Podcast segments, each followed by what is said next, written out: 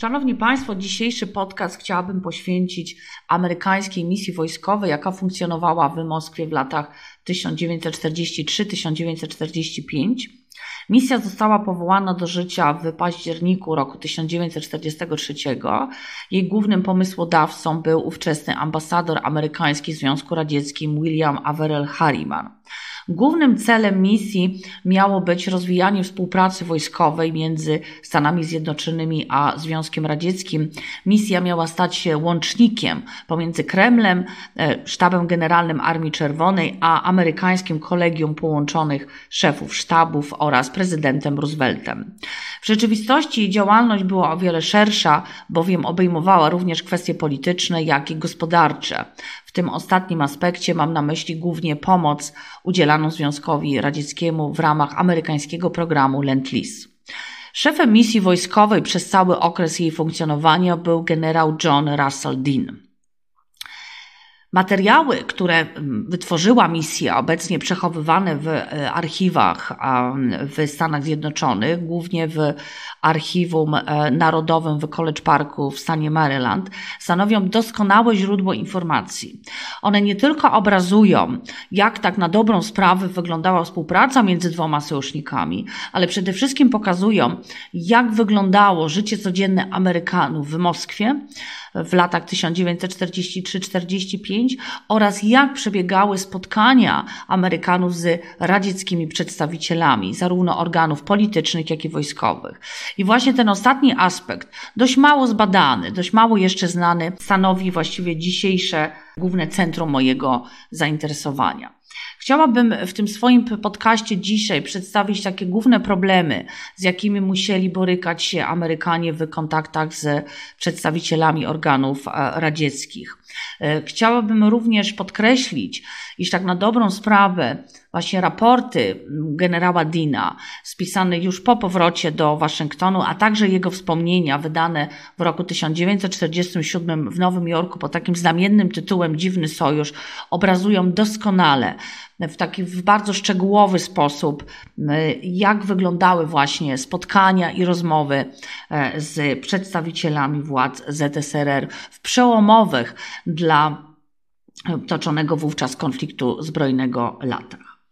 Analizując te wszystkie dokumenty, przede wszystkim dwa raporty misji wojskowej, czy również wspomnienia generała Deane'a, można określić takie podstawowe cechy charakterystyczne współpracy Amerykanów z organami radzieckimi, które jednocześnie należy uznać za główne przeszkody w nawiązaniu realnej i skutecznej koordynacji działań dwóch państw.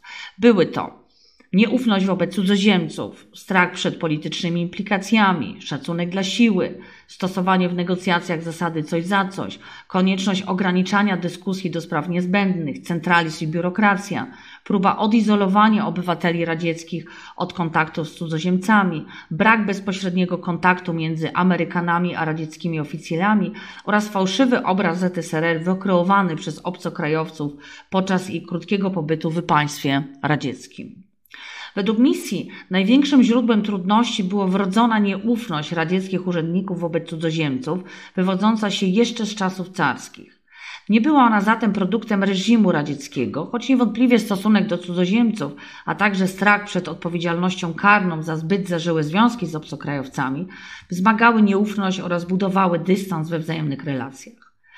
Żaden radziecki urzędnik nie mógł przyjąć towarzyskiego zaproszenia od obcokrajowca bez zgody przełożonych.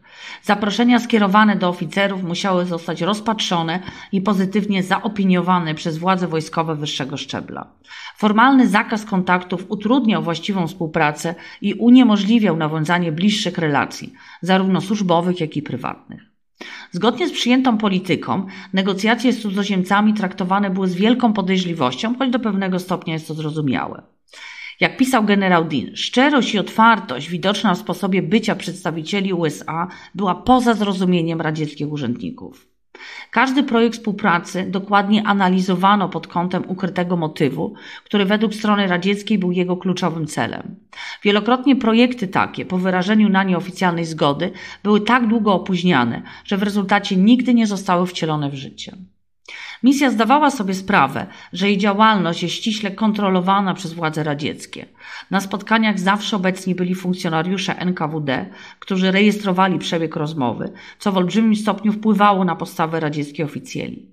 Niezależnie od charakteru składanego przez Amerykanów wniosku, radzieccy urzędnicy nie podejmowali żadnych wiążących decyzji, argumentując to koniecznością zasięgnięcia opinii u władz wyższego szczebla.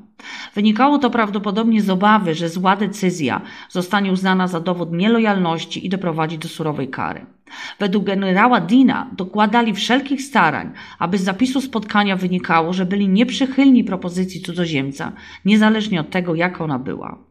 Postawa taka doprowadziła do przyjęcia przez personel misji ustalonego sposobu postępowania.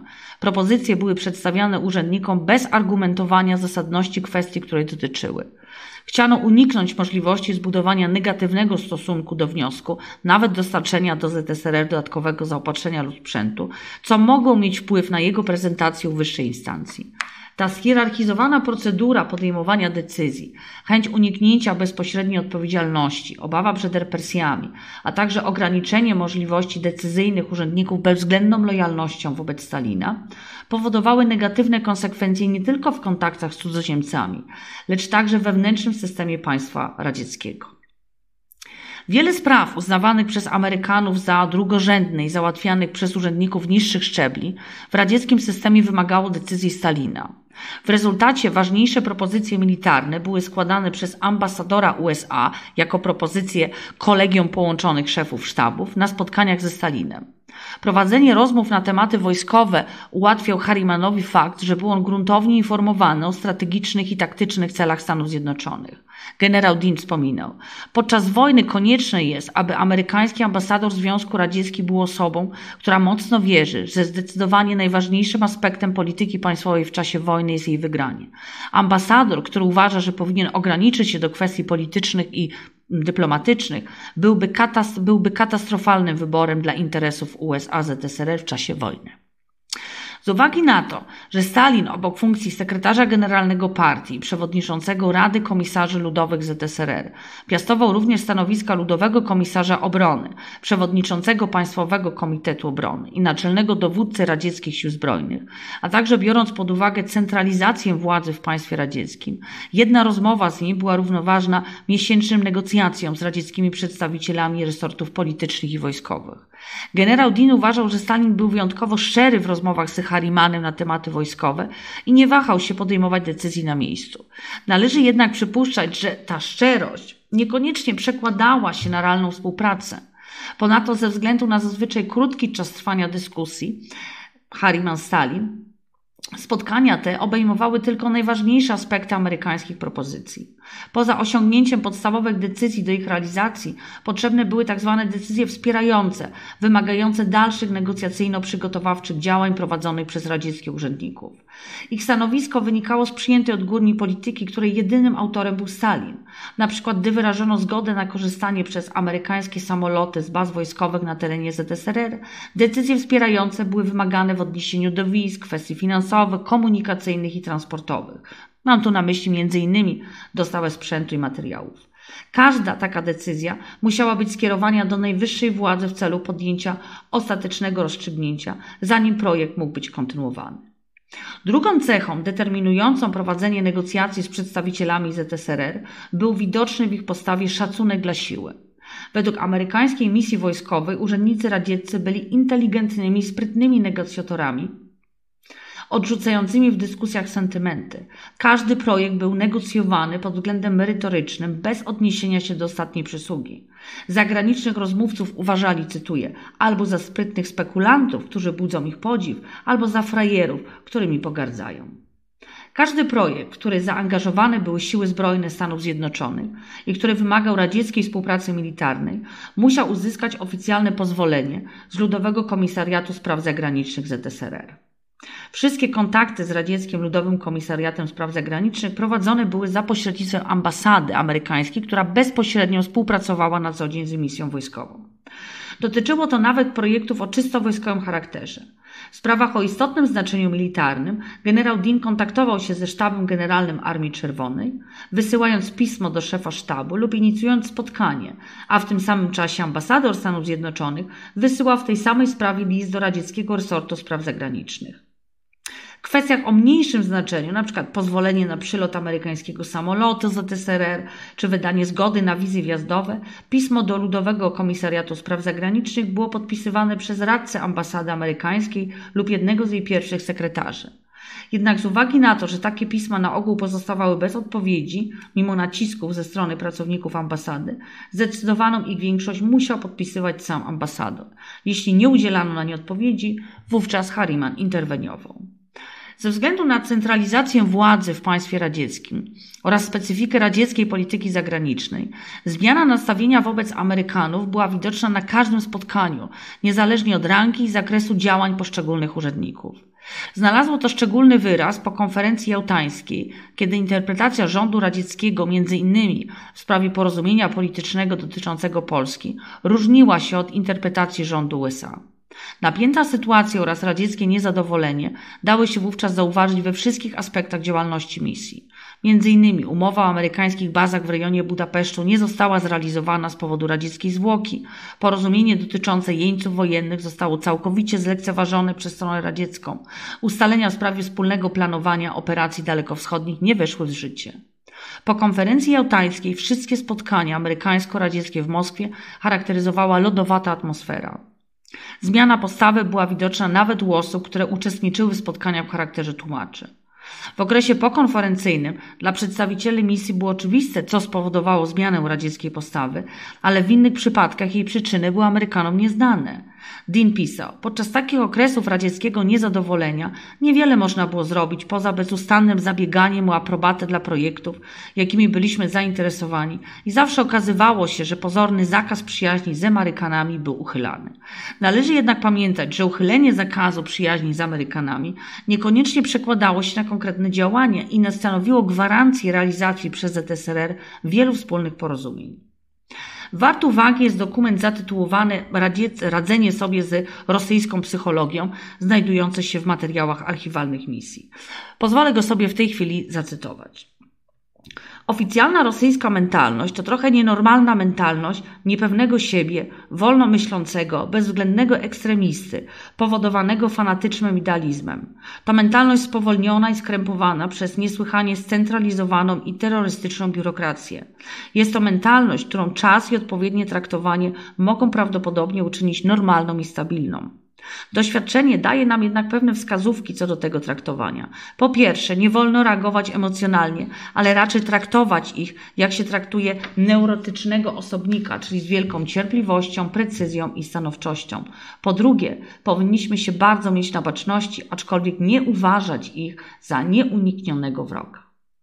Kolejną przeszkodą w codziennej współpracy był brak bezpośredniego kontaktu między członkami misji wojskowej a radzieckimi przedstawicielami wojskowymi. Misja nie znała numerów telefonów oraz adresów ich biur. Wszystkie spotkania uzgadniano za pośrednictwem Wydziału Stosunków Zagranicznych Ludowego Komisariatu Obrony ZSRR. Była to struktura tylko formalnie działająca przy Ludowym Komisariacie Obrony, a w rzeczywistości był to Wydział Głównego Zarządu Wywiadu, czyli GRU. Regułą było przekładanie terminów spotkań, co powodowało stratę czasu i było szczególnie irytujące, gdy należało podjąć szybką decyzję. Jeśli urzędnicy nie byli gotowi do dyskusji, zwykle odpowiadano, że osoba, z którą chcieli to przedyskutować, choruje, przebywa na froncie lub jest w jakikolwiek inny sposób zajęta. Generał Deane wspominał: radzieccy urzędnicy bardzo wierzą w dokumenty i przywiązują wielką wagę do formy, w jakiej sporządzane są umowy. Niezależnie od tego, co mówi się podczas dyskusji, uważają to za jedyną dyskusję prowadzącą do pisemnego porozumienia. Dbałość, z jaką takie umowy są sporządzane, zawsze powodowała opóźnienia. Należy jednak pamiętać, że podpisanie umowy nie gwarantowało jeszcze, że władze radzieckie uznają ją za wiążącą. Jak wspomniano, wszelkie kontakty cudzoziemców z radzieckim personelem wojskowym musiały być koordynowane przez Wydział Stosunków Zagranicznych Ludowego Komisariatu Obrony ZSRR, w rzeczywistości Głównego Zarządu Wywiadu. Według misji ta scentralizowana instytucja uniemożliwiała sprawną obsługę służbowych kontaktów. W początkowym okresie działalności misji wojskowej w Moskwie szefem tej instytucji był generał Jewstygniejek, w istocie etatowny pracownik GRU. Według generała Deane'a był niesłychanie napuszonym osobnikiem, który miał trudności ze zrozumieniem najprostszej propozycji. Jego ignorancja przyczyniła się do opóźnień w załatwianiu spraw. Był zazdrosny o swoje prerogatywy i nie wykorzystywał swoich asystentów w stopniu, jakiego można było oczekiwać. Zarówno amerykańska, jak i brytyjska misja wojskowa wielokrotnie formułowały oficjalne zarzuty wobec działania kierowanej przez niego jednostki. W październiku 1944 roku Jewstygniejewa zastąpił generał Kutuzow, również etatowy pracownik GRU. Jak wspominał generał Deane, generał Kutuzow miał niesamowicie sympatyczną osobowość i początkowo wyraźną ochotę na współpracę. Był jednak niezadowolony ze swej misji i z tego, że musiał często przepraszać cudzoziemców za opieszałość w załatwianiu ich interesów. Stopniowo jednak pogodził się z nieuchronnością tego systemu i potem był już zaledwie posłańcem między misją wojskową a kilkoma wydziałami radzieckiego wojskowego establishmentu. Chcąc zorganizować spotkanie z radzieckimi przedstawicielami wojskowymi, członek misji musiał najpierw zadzwonić do Wydziału Stosunków Zagranicznych Ludowego Komisariatu Obrony, poprosić o spotkanie ze wskazaną osobą, określić cel spotkania, a następnie czekać na odpowiedź. Wydział Stosunków Zagranicznych w dowolnym terminie powiadamiał misję o dacie spotkania.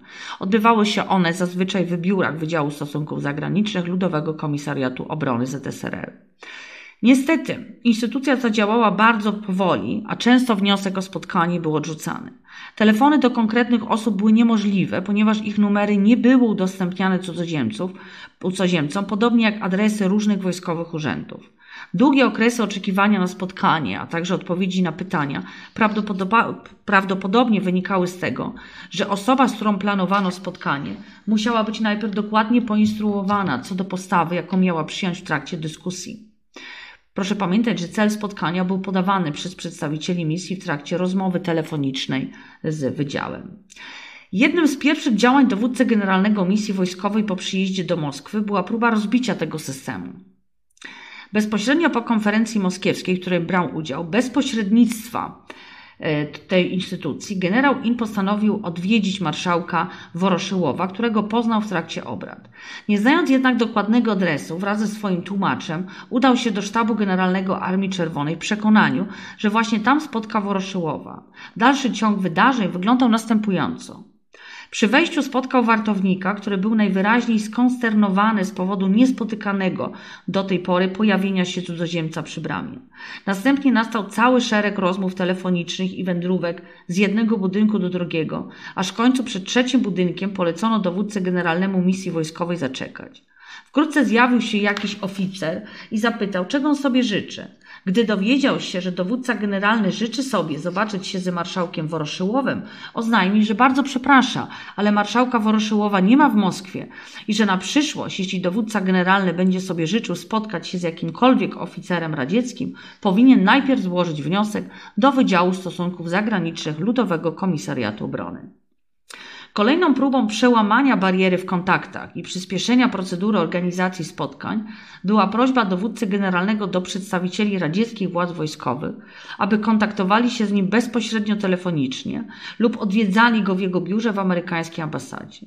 Odpowiedzi zawsze były takie same, cytuję, wszystkie kontakty muszą być realizowane przez Wydział Stosunków Zagranicznych Ludowego Komisariatu Obrony.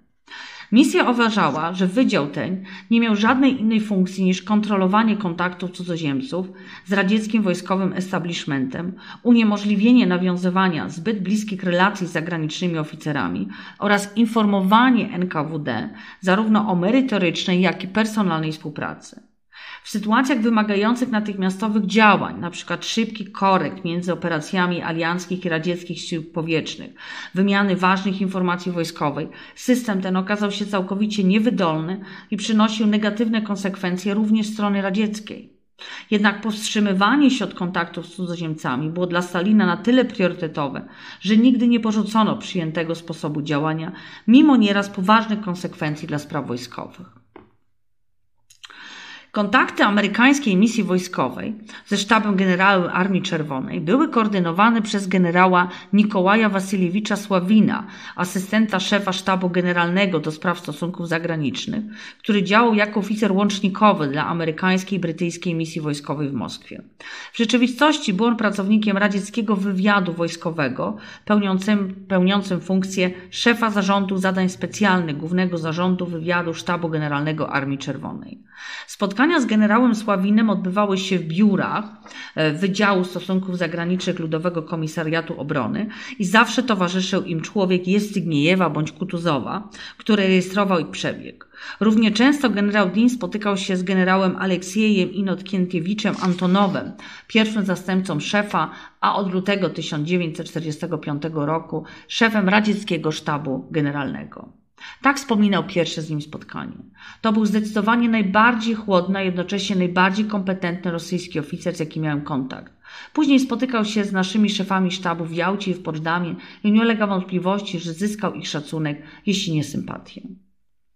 Kolejną przeszkodą w nawiązywaniu skutecznej współpracy było dążenie rządu radzieckiego do utrzymania swoich obywateli w nieświadomości zagranicznych standardów życia. Z tego również wynikała niechęć władz ZSRR do przyjmowania, zwłaszcza na długi okres, cudzoziemców cieszących się wyższym standardem życia niż Rosjanie. Istniało niebezpieczeństwo, że w trakcie rozmów ujawniony zostanie amerykański styl życia stojący w sprzeczności z codziennymi realiami Związku Radzieckim.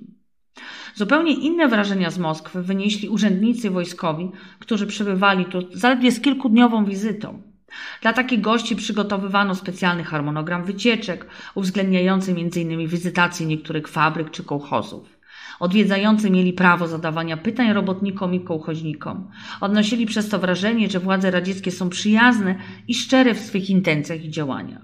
Nie zdawali sobie jednak sprawy, że miejsca, które pozwolono im odwiedzić, były specjalnie wybrane, a pracujący w nich obywatele radzieccy dokładnie poinstruowani co do odpowiedzi na ewentualne pytania. Jak napisano w raporcie końcowym z działalności misji, władze radzieckie są niezrównanymi mistrzami w spławianiu wybitnych gości i sprawianiu, że tamtym się to podoba. Analizując właściwie tą dotychczasową współpracę, należy uznać, iż nawet podstawowe kontakty, czyli spotkania, czyli mówię tam spotkania, ale także kontakty listowne czy telefoniczne z radzieckimi przedstawicielami, głównie organów wojskowych, były bardzo utrudnione. Tak jak już mówiłam, długo Amerykanie musieli czekać na wyznaczenie spotkania. Gdy przychodzili na to spotkanie z konkretną właściwą propozycją, propozycje to dotyczyły rozmaitych kwestii, m.in. współpracy wojskowej, np. wymiany danych wywiadowczych, ustalenie wspólnych operacji powietrznych.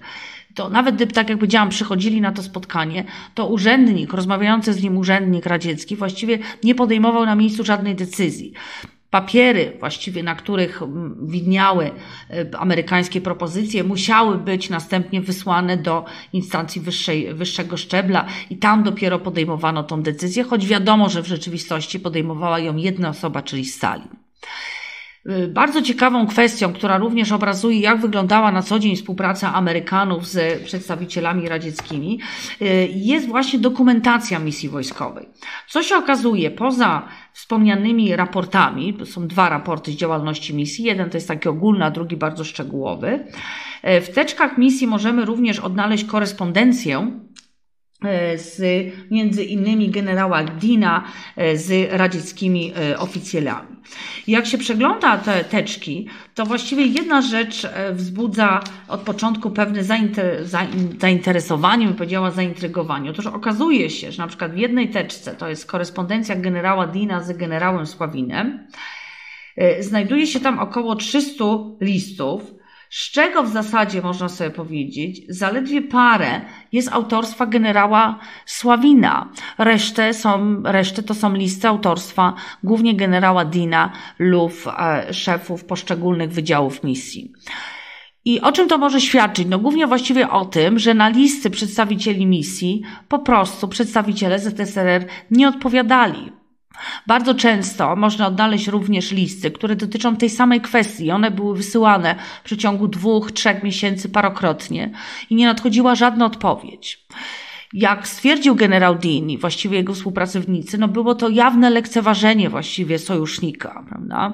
Ono przyczyniało się to także do nie tylko utrudnionej sytuacji codziennej amerykańskiego personelu, ale także uniemożliwiało realizację właściwie konkretnych wspólnych zadań. Kolejną jeszcze ciekawą kwestią, którą chciałabym na sam koniec poruszyć, jest kwestia właśnie takiego życia codziennego Amerykanów w Moskwie, i nie mam tutaj na myśli spotkań z radzieckimi oficjalami, ale takiego życia codziennego, czyli jak radzono sobie z problemami dotyczącymi na przykład mieszkań, wyżywienia, transportów czy korespondencji. Okazuje się, że właściwie już na samym początku, czyli odkąd personel misji przybył do Moskwy w październiku 1943 roku, jednym z podstawowych problemów był brak mieszkań. Po prostu personel misji nie miał gdzie się zatrzymać, ponieważ w ambasadzie amerykańskiej nie było miejsca. Nie było miejsca również w wynajmowanych od Sowietów dwóch domach mieszkalnych. Jeden był przeznaczony dla oficerów, drugi dla podoficerów. I z konieczności właściwie personel misji musiał być zakwaterowany w hotelach. Były 3 hotele przeznaczone dla cudzoziemców w Moskwie. To był hotel National, Metropol i Savoy. Niestety w tych hotelach okazało się, że nie było wystarczającej liczby pokoi. Doprowadziło to do tego, że jeśli już uzyskano zgody, i to po wielu interwencjach, aby Amerykanów nowo przybyłych do Moskwy zakwaterować w tych hotelach, to bardzo często zdarzało się i na przykład w pokoju dwuosobowym mieszkały 4 osoby. Dokładano po prostu łóżka polowe lub kanapy, które były na wyposażeniu misji. Po prostu nie było miejsc. Kolejną właściwie bardzo ważną taką przeszkodą w codziennym funkcjonowaniu było wyżywienie.